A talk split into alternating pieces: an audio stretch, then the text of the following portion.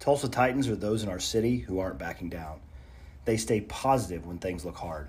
They lead with integrity, even when it requires sacrifice.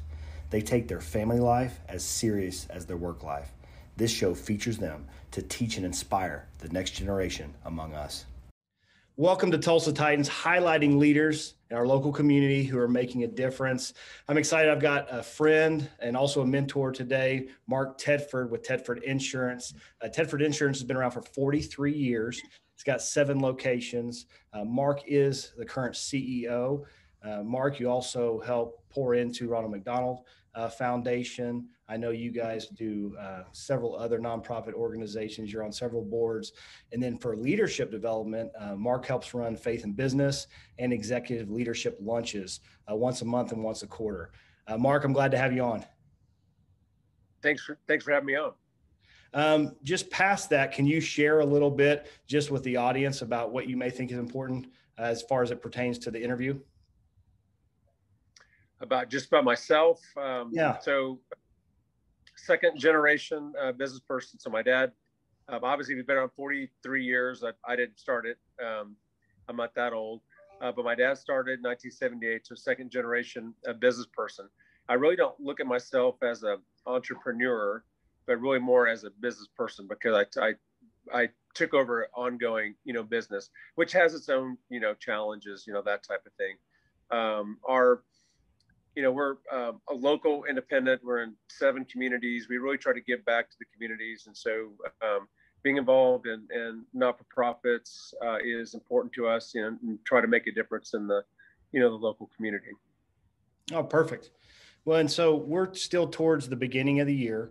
One of the things that I like to ask the guests is, you know, it's it's that whole New Year's resolution time.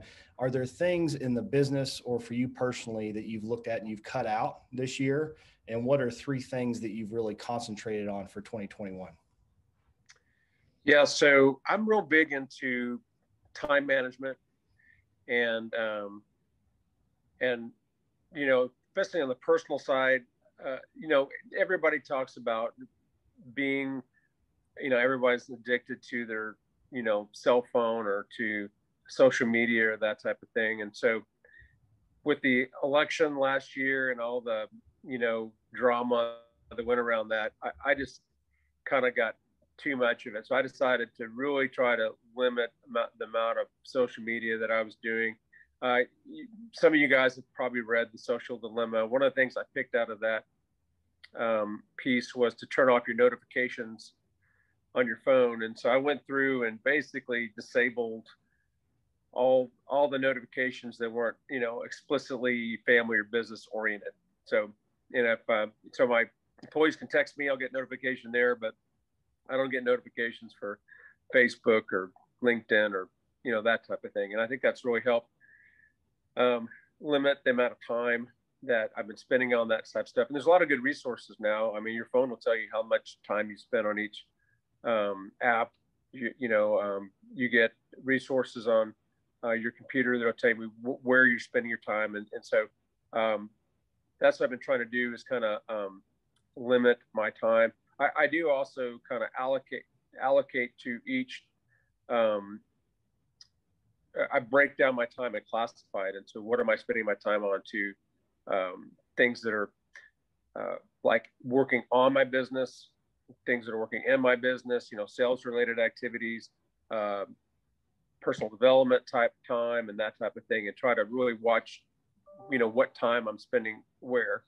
Um, so that's kind of what I looked at this year, and I do I do goals every year, um, um, broken broken down between you know business goals, you know personal goals as far as um, health and fitness and personal development, and you know again also business goals and that type of thing. So I've got as far as what I'm trying to add in this year, um, I do. I'm a big reader, so I I, I do um, try to read about uh, two books a month. So uh, some hard copy, some audiobook.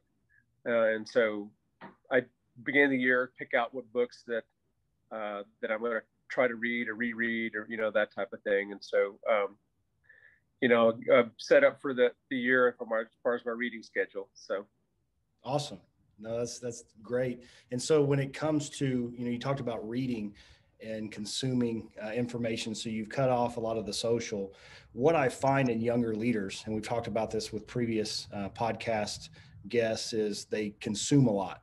So you mentioned audio and physical books. Can you just share with your process? Because what I find is they almost get information overload and they look at reading all the books as an accomplishment, but there's lack of action. So what's kind of your process around taking keys out of those resources and moving forward with them? Right. You know, normally I'll do I'll take. A, I'm, I'm real big on OneNote, so I put like all my personal notes in OneNote. And so if I'm reading a, a book that I'm really trying to get something business oriented out of, I'll do kind of a summary of the book in OneNote and try to see what can I um, capture into, you know, um, my schedule or my thought processes or that type of thing. And so that's what I try to do. I, I keep kind of notes uh, throughout the year of kind of the takeaways from from each you know business book. So that's kind of you know try to do it that way. I mean, some some books more than others. Some books are very I get a, a lot out of, and I can take a lot of takeaways, and some not so much. Um, you know, maybe it's good that you've read it, but really not a lot of direct takeaways. You know, um, from it. Some things just reinforce what you're already doing. You know, so um, you know it's interesting to see how some people are managing themselves, their time, and that type of thing. Once you once you buy into a system like we talk about traction, I'm a big traction guy, and so you know it's a um, a process, an operating system, if you will, for executives, and and it has its own um, ways of organizing your time and that type of thing. So if you're really committed into that, um, you can take some other books and how they're suggesting that you manage your time but you're not going to change if you're committed to traction you're, you're not you may use it to tweak something but you're not going to use two or three different ways of managing your time you only can really commit to one system and that type of thing so just having an awareness of maybe what's out there what other people are doing i mean there's some books that are very applicable to what we do some books that aren't as much um, so you just take away what's um, uh, applicable to your business and you know uh, just have an awareness of what else is out there for stuff that doesn't directly apply to you no, that's great. And when I talk to uh, other leaders, my my kind of likening there, and we don't realize we do it, is, you know, you don't take a batter that hit a home run and tweak a swing. You know, right. Process that works, you don't mess with it while it's working. Right. Uh, what about on a daily level? Is there something daily uh, that you do or have done that you know has allowed you to be successful? Um, so I'm real big into um, again I keep uh, insurance is very transactional, first off, and so um, maybe more so than other industries, we've got a lot of deadlines, a lot of deadlines that are daily or weekly, um, and so normally I've got a lot of transactions to keep up with, and so I'm real big on keeping, um, you know, a task manager. I use I use Salesforce mainly for that, um, and so um, you know, I'll have a, a daily list so, that I have to maintain on uh, Salesforce to kind of keep me on track. Um, the traction process is real good. It, it, it breaks everything down into weekly uh, pace. And so um, weekly, monthly, quarterly, and annually. And so um, it takes you, it's real good about taking you from um, your short term daily thinking out into your long term strategy. And so I, I think, especially for one of sales like myself from business, it's you know being able to take your long-term goals and integrate them into what do I need to do today that aligns with the long-term goals. Sometimes it's very difficult for people. Um, they don't they maybe understand where they want to go, but they don't understand how what they're doing today relates to that. Or um, and so uh, traction's really good. I think at um, helping you back into it's more of a weekly thing than a, than a daily, but you can take that weekly and, and push it back into a daily to-do list pretty easily. So, um, uh, but traction is a process that I use that helps me that helps me do that. It's it's and it's pretty effective at it. Okay, great. So again, I mean, why reinvent the wheel when somebody wrote a well right. machine, right? Pour into it. Right. Um, you know, something I admire about you. I've uh, been and worked with several of your professionals and I've actually interviewed some of your C levels before and you equip great leaders. You put great leaders in place, but then, you know, like Raj personally, you have great leaders around you personally. as a professional growing a business and then staffing great leaders and then putting great leaders in your life personally, both business and, and personal. What's your thought process on that and kind of how you reflected in that area in the past? Well, I mean, internally, um, the business can only be as successful as the um, competencies of those you have in your business. So, um, having um, good leaders around you is very important. And as you're as you're growing from, you know, maybe entrepreneur to um, where like it's just you to like a smaller business to to really the point where you're the owner and you have um, staff management um, it becomes you know vitally important. And i think that's a um, that's a ceiling for some people being able to manage managers manage c-suite executives is much harder than people really think um, that it should be and so um, one finding those with talent to be able to fill those roles and then managing and getting them equipped and buying into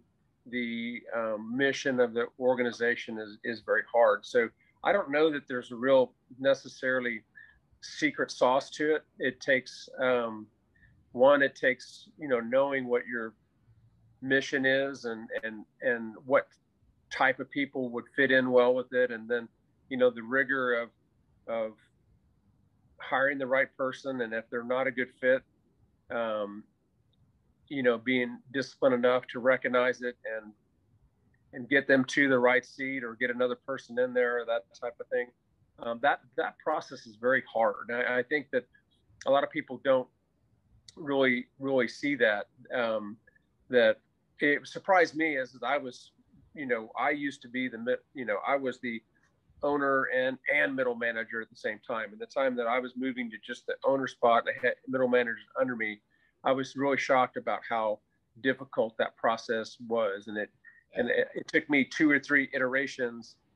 And so, you know, I guess I wasn't smart enough to figure it out on the first run through.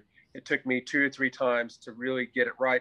And it's not that the person that I was hiring wasn't necessarily the right person, but um, maybe I didn't have the processes ready yet.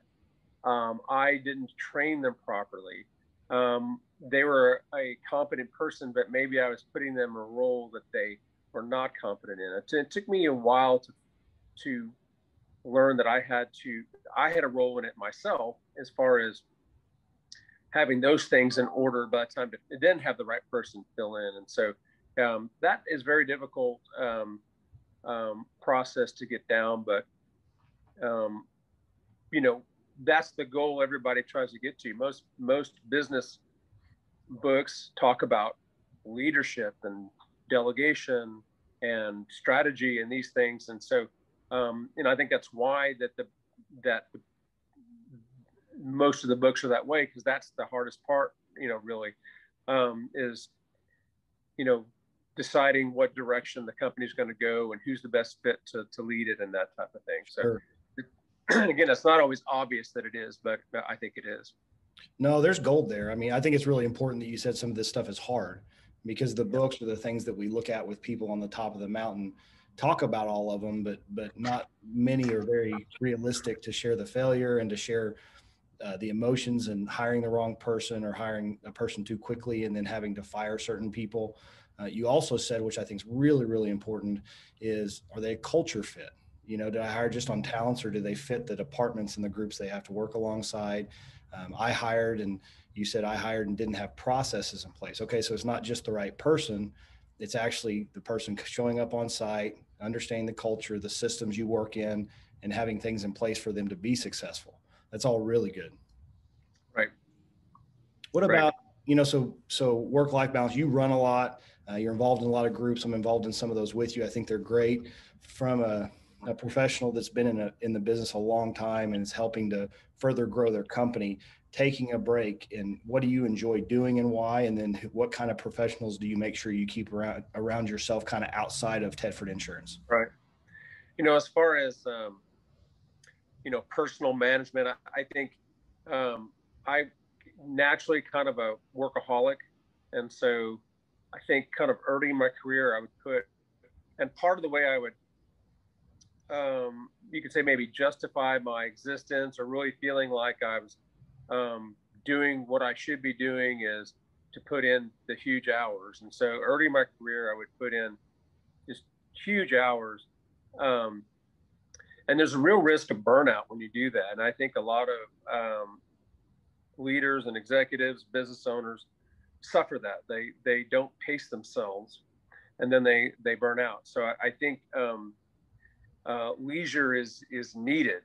You know, uh, and the, a break is needed. And, and I think if you don't plan in, you know, you don't schedule in a break, then um, you could you could have burnout, and so that's a that's a real problem. And so um, I used, um, you know, for someone who is whose work is not very um, physical, which mine's not, um, then doing something, um, you know, fit for physical fitness is a good mental break because um, one, you're getting your your exercise, which you're not getting at your work, you know, but it's also giving your mind a break and giving your mind a chance to recoup. So I'm a real big advocate for doing something physical outside. You know, mine historically was, you know, running or biking um, that I really enjoyed to get out. Um, but you know, just anything to to. It's also giving yourself a mental break. You know, I found when I would run, I would, um, you know, unwind everything in my brain that happened during the day or whatever, and it was it was a it was a good break for me. So I think that's very important. You know, piece of it. You you, you can't hammer it you know go wall to wall all the time you know you'll you'll burn out if you if you do that and so it's it's important to give yourself a break now as far as working around other people um, as as my role changed to from being you know when my dad was still around i was you know again like i said i already described myself as a middle manager or a you know i was just in produ- general production you know was my role i was a i was an agent uh, to the point where when he had passed away that I really needed to fill the role of not just agent and you know uh, middle manager, but leader. You know, I was the one that yeah. needed to make decisions with my brothers. Um, that there, you know, that's one thing the leader has to provide. One thing you can't delegate a CEO is the direction. You know, the mission. Um,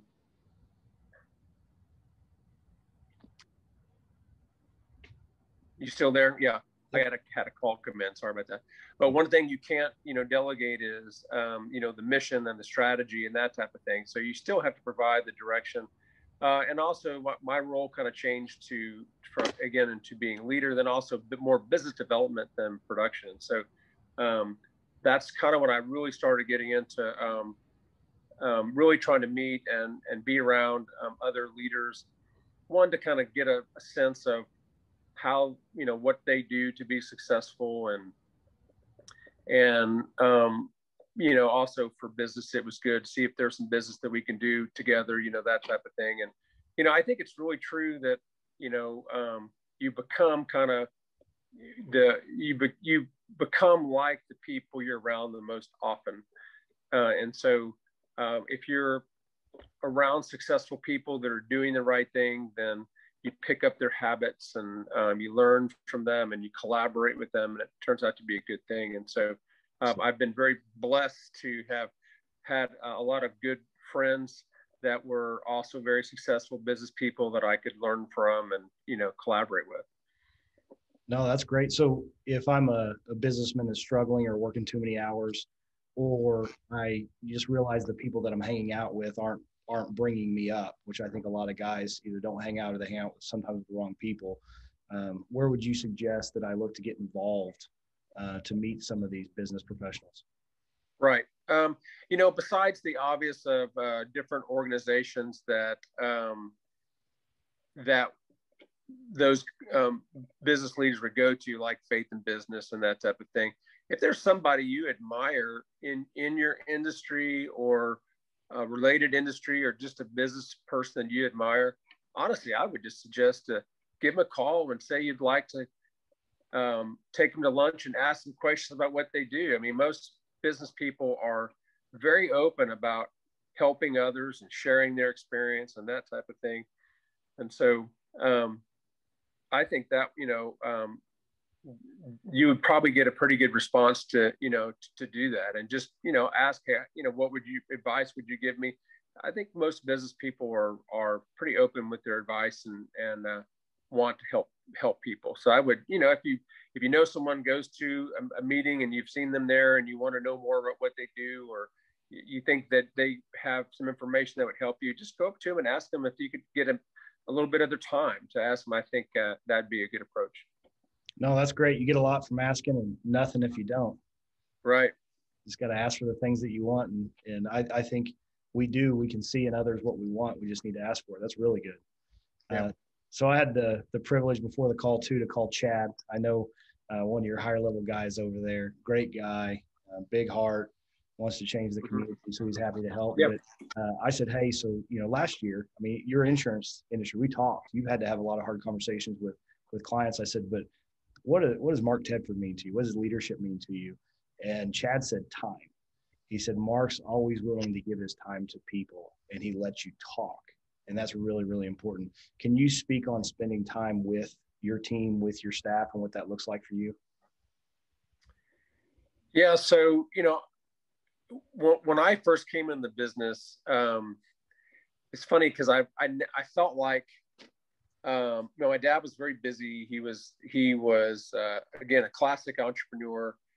Yeah, um, did everything uh, and didn't have any time, and so you know for me to get him to help me in anything was like an act of Congress, and he did at times. There were some uh, if I was able to get an appointment with a very high value client, uh, he he would go with me, and there was a number of times he went out with me, but by and large part, um, he just was not available, and and there wasn't really many other mentors in the in the organization at the time, so I kind of had to figure things out by myself, and so having that experience, I remember feeling that, you know, it probably doesn't take that much extra time to to to just sit down with somebody and help them through the problem they're they're working on you know? Um, you know why make them recreate the wheel when you dealt with this five years ago and figured out a, a good way to to handle it you know?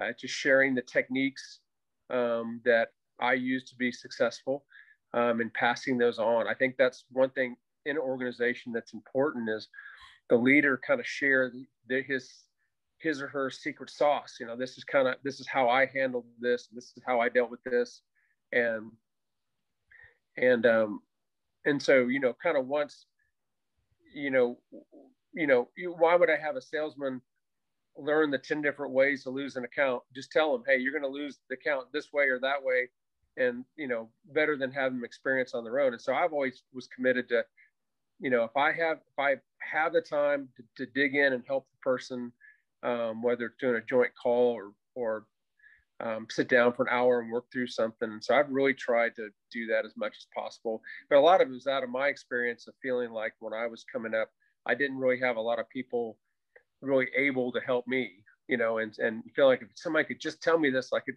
I could, and you know, I think me working through it, you know, ultimately gave me better skill because I had to just fight fight through it. But you know, I, I think that, you know, I was also a family member. And so uh, I, I had that to lean on that, you know, this is why I'm doing that is that, you know, ultimately I'm going to be, you know, um, the owner, but you have someone who's a staff person that doesn't have that background to, fill, to fall back on to have, to have the owner support them by spending time with them and helping them is, is meaningful. No, that's wonderful. And, and Chad mentioned family. He said, Hey, you know, you know what's what's really kind of a treasure about Tedford Insurance is we don't have a lot of turnover because people feel like family. They're listened to and they feel like they're family. So obviously, you doing that bears a lot of fruit. Mm-hmm. Yeah. To, to do is recover once you have to let people go over I had a, a, manager tell me one time there was an agent who was kind of struggling, and they said, "You know, Mark, the only reason that guy made it is because you helped them." And I was like, well, yeah, but why wouldn't I help him?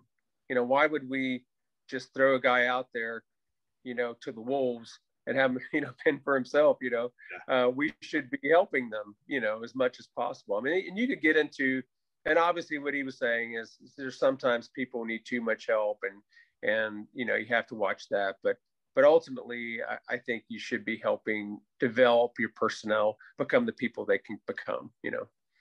Yeah. So you, you, you tend to fall and you've seen some fruit for falling on the, the far left side of that, right? Is, is making sure yeah. that hey, I'd rather be over helpful than not be there for them. Right, right. Well, something in, in kind of coming off the time spent listening, you know, that's what I heard from Chad. In the same mm-hmm. kind of vein, there is one of the things I've admired about you is is we talk about really hard things when we get together and, and chat or mm-hmm. the guys, and you're you handle it well and you handle it non emotionally, and you you're the mm-hmm. last to speak. You listen to everything, you want all the facts. You want to make sure the people you're talking to genuinely understand what they're talking about and you understand what they're asking before you can respond. And I, I have to uh, bet that bears a lot of fruit in your leadership as well. Yeah, I think, you know, um, business is about weathering ups and downs. And, um, you know, you're going to, being in business any amount of time, you're going to have a, a professional win and you're going to have a professional disappointment. It's just kind of part of it. And I think part of the maturity as a business owner is really putting the failures in perspective. And, um, and it's more about, hey, did I do what I could, did I do all I could do? And if I did, being at peace with whatever happens, you know, and I think that comes sometimes with, uh, just with time and maturity. I know that when I was first in the business, I had a little bit of hard time with that. I would really be down after I would lose a piece of business or have something that didn't go the way that I wanted it to, and let it bother me for a long period of time. And uh, uh, on the flip side too, it's like I would be, you know, have the, you know, emotional high of having a big win, and and sometimes it was, you know, um, I, I let that affect, you know, my mood more than it should. You know, like I said, if I, I, was in a good place mentally, if I just had a big win, I was in a bad place. If I just had a big loss, and you know, you know, you have to your your value, personal value, is not dependent on, you know, just your your the latest success that you had, or it, your personal value is not diminished in any way just because you had a a professional failure, and so. Uh, I think it is important um, for someone who's newer in the business that an older owner can give them that perspective and say, you know what, you're going to be fine. Um, you know, you'll get the next one. You know, you don't have to to um, this uh, this issue, this loss, whatever. Has no ultimate impact on your on your career. You know, you're going to push through and, and make it happen. And I think, given that perspective, is something that's important for a business leader um, it's where it's not emotional that you can just it's just business you know if, if you when you have a win when you have a loss it, ultimately it's just business and it's really fun when you have a win when you have a loss it's not fun but it's not something that's devastating or whatever you just you move on you know uh, and that just comes with time i think yeah and that's great well and, and again being around leaders you want to be around and asking all these questions right yeah you're not sitting there beating yourself too up too much because there's more like you said there's more failures to come and we bear yeah. more fruit if we learn from the failure than than beat ourselves up.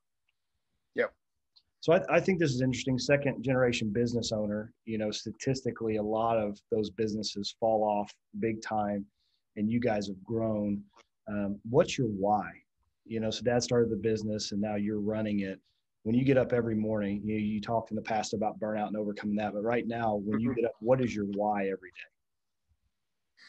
Well, I mean, the, the mission for Tedford Insurance is uh, protecting the dreams uh, of our clients, and so um, you know ultimately that's that's what we do is um, help clients get past the, their toughest times.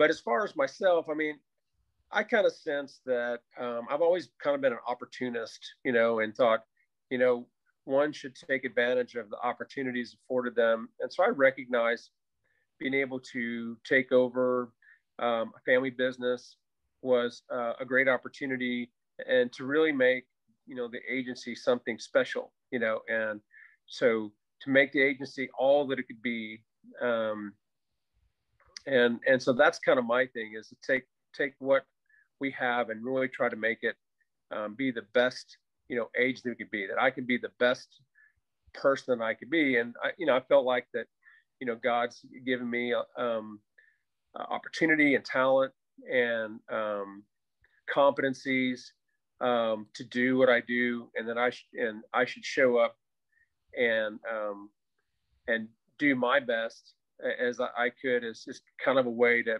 um, to honor the opportunities that I've been afforded. So that's kind of you know my why. No, that's great.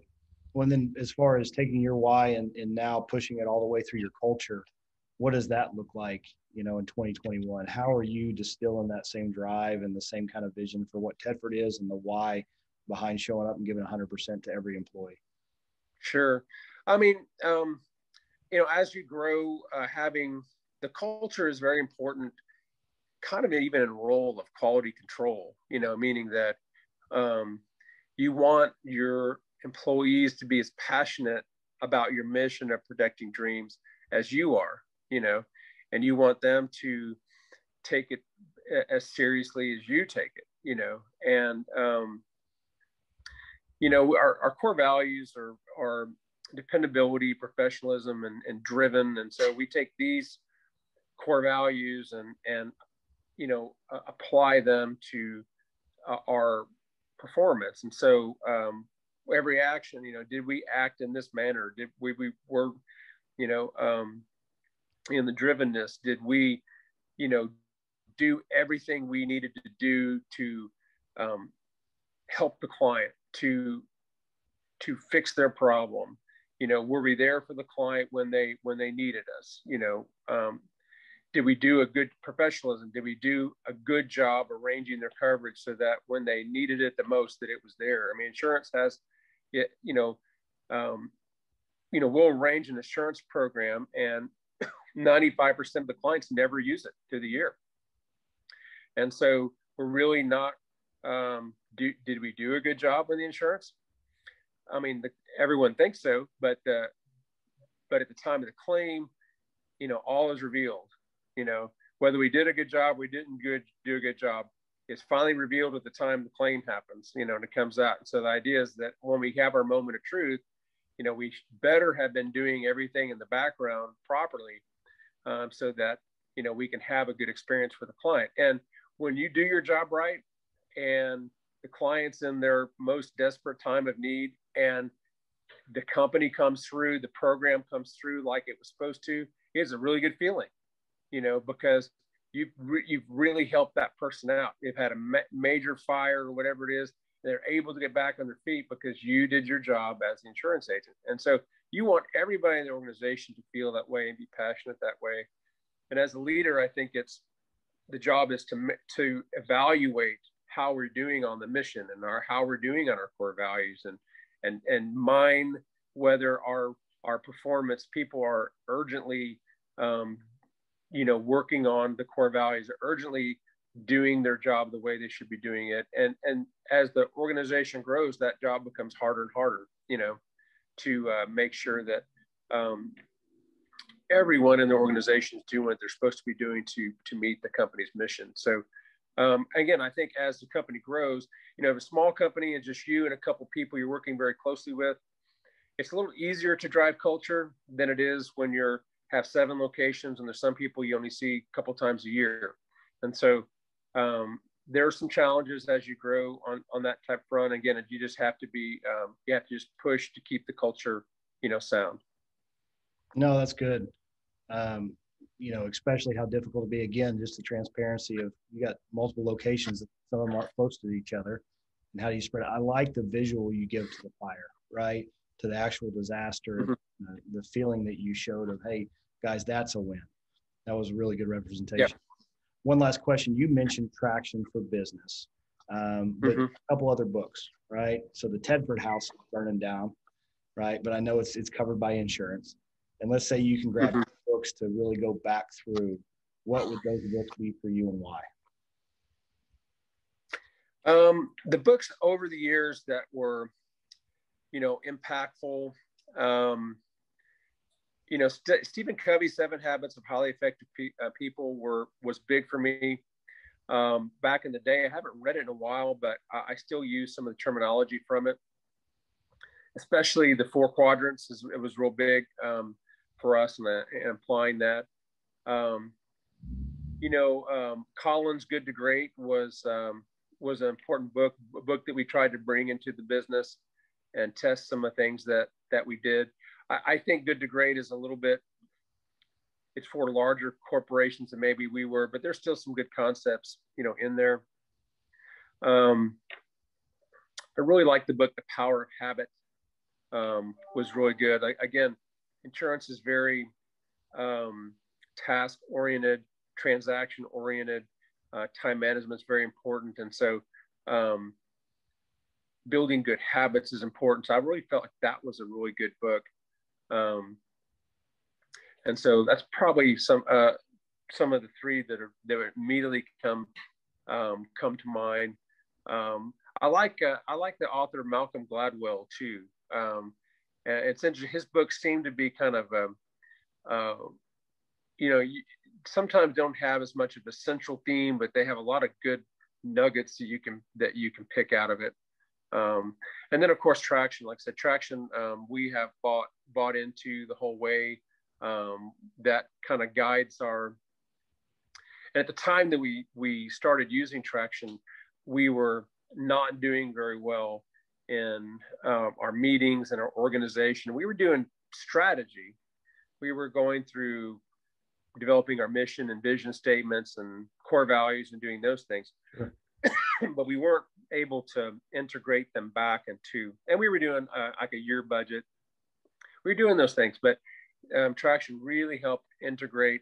And um, not only that i think there's there's also a um, a um, tendency to for an executive team to do all this thinking and strategizing and not really communicating that to the rest of the staff oh, so wow. you're really yeah.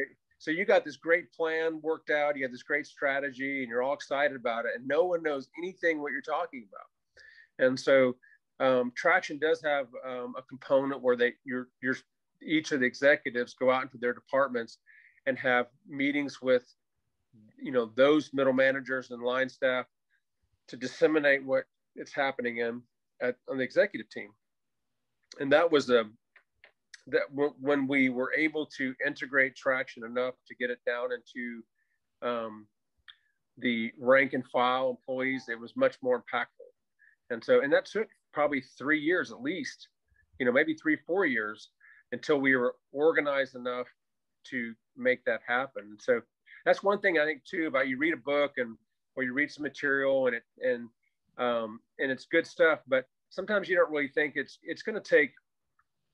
Sometimes you know, as far as building culture, is something that takes years really to effectively do. And I think people don't um, really um, accurately assess how much time and effort it's going to take to build these things. It's important, but it's something it's not going to, culture is not going to happen overnight. It's something that um, it takes the people who are going to buy in. Some will buy in real quick, some will buy in slow, some will never buy in. So it's like the ones that'll never buy in will slowly opt out of the organization. And if you do a good job of hiring people that are good culture fits, then over time you'll have um, mostly people who are great culture fits for you. But it's not something just going to immediately happen. And hey, guys, we're going to have a culture like this. You know, it just doesn't happen that way. And so, um, nice. yeah, and that's one thing I like about traction is it's it's something that you can start small and you can slowly, you know, ramp up and integrate it. And at the end of the day, it's a good uh, technique to to build culture. Good good book has good information, good way to build culture. No, that's great. Well, I, I wish I could remember who said it. Um, for for a lot of the goals and things that we want to do, somebody, you know, you see the people again on the top of the mountain in your eyes in this one thing, and yeah. we underestimate uh, by like two or three times that, right? How much time yep. it's actually going to take. And somebody said a phrase that lines up really well with that. That if you just know that each one of these things you want is going to take three times as much time and effort as you're thinking, you'll be successful yep. and you commit yep. to.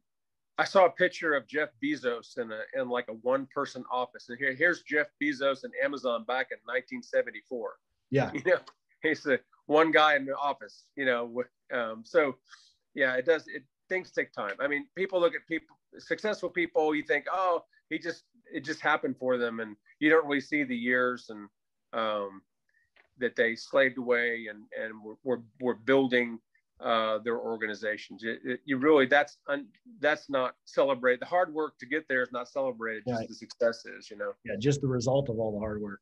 Yeah. Something else you said is really important. So we our niche is the nine to ninety employees, right?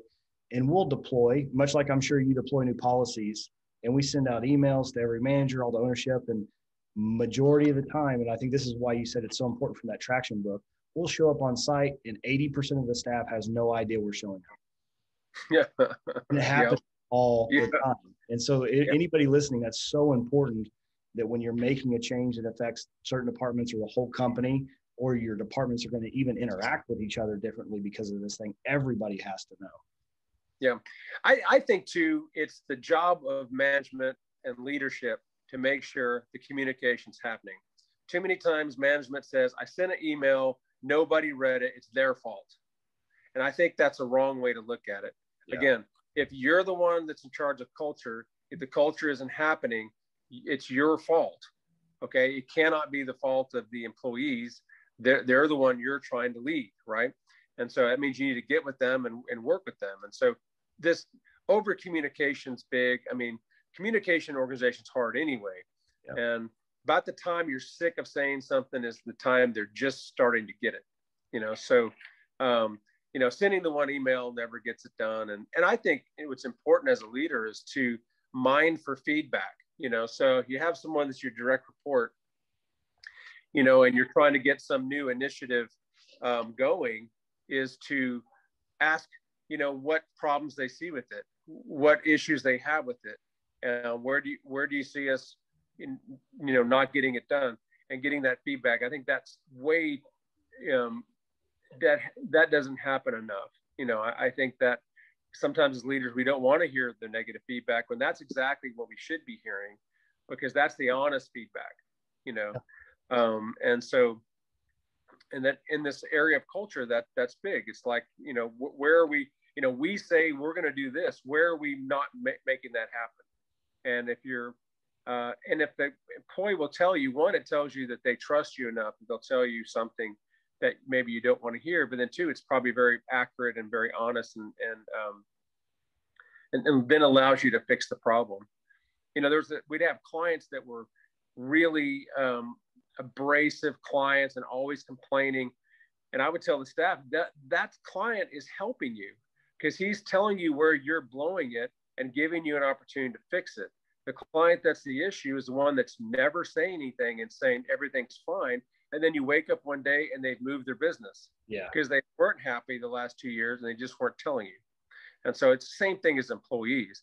The employee that is the sometimes the employee that's giving you the negative feedback and you think is you know the gadfly and the problem employee might be the person that's telling you doing you a favor because he's telling you where you're missing it. No, that's great. When I think too, you know, you're talking seven sites and dozens and dozens of employees, uh, what's important, a lot of people like you're doing, you wouldn't know without them. Right. You know, and then uh, the, the other thing you said was really important is extreme ownership is leadership rises and falls on the, sh- in the shoulders of the leader. Right. right. So you can't just be sending emails. It's good. Right. So if, I think, I think too many times, uh, what I've seen is people want to, um, want to blame the employee, the person that working under them too much. The manager has hired, created the process, created the management structure, done the training, um, all of the incentive packages they manage. And then at the time that there's a, a failure, they want to say it's the employee, it's all the employee.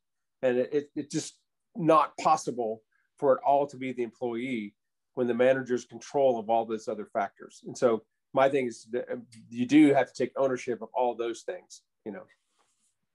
No, that's good. So, Mark, after this interview, if somebody has a question, um, like you said, just just ask.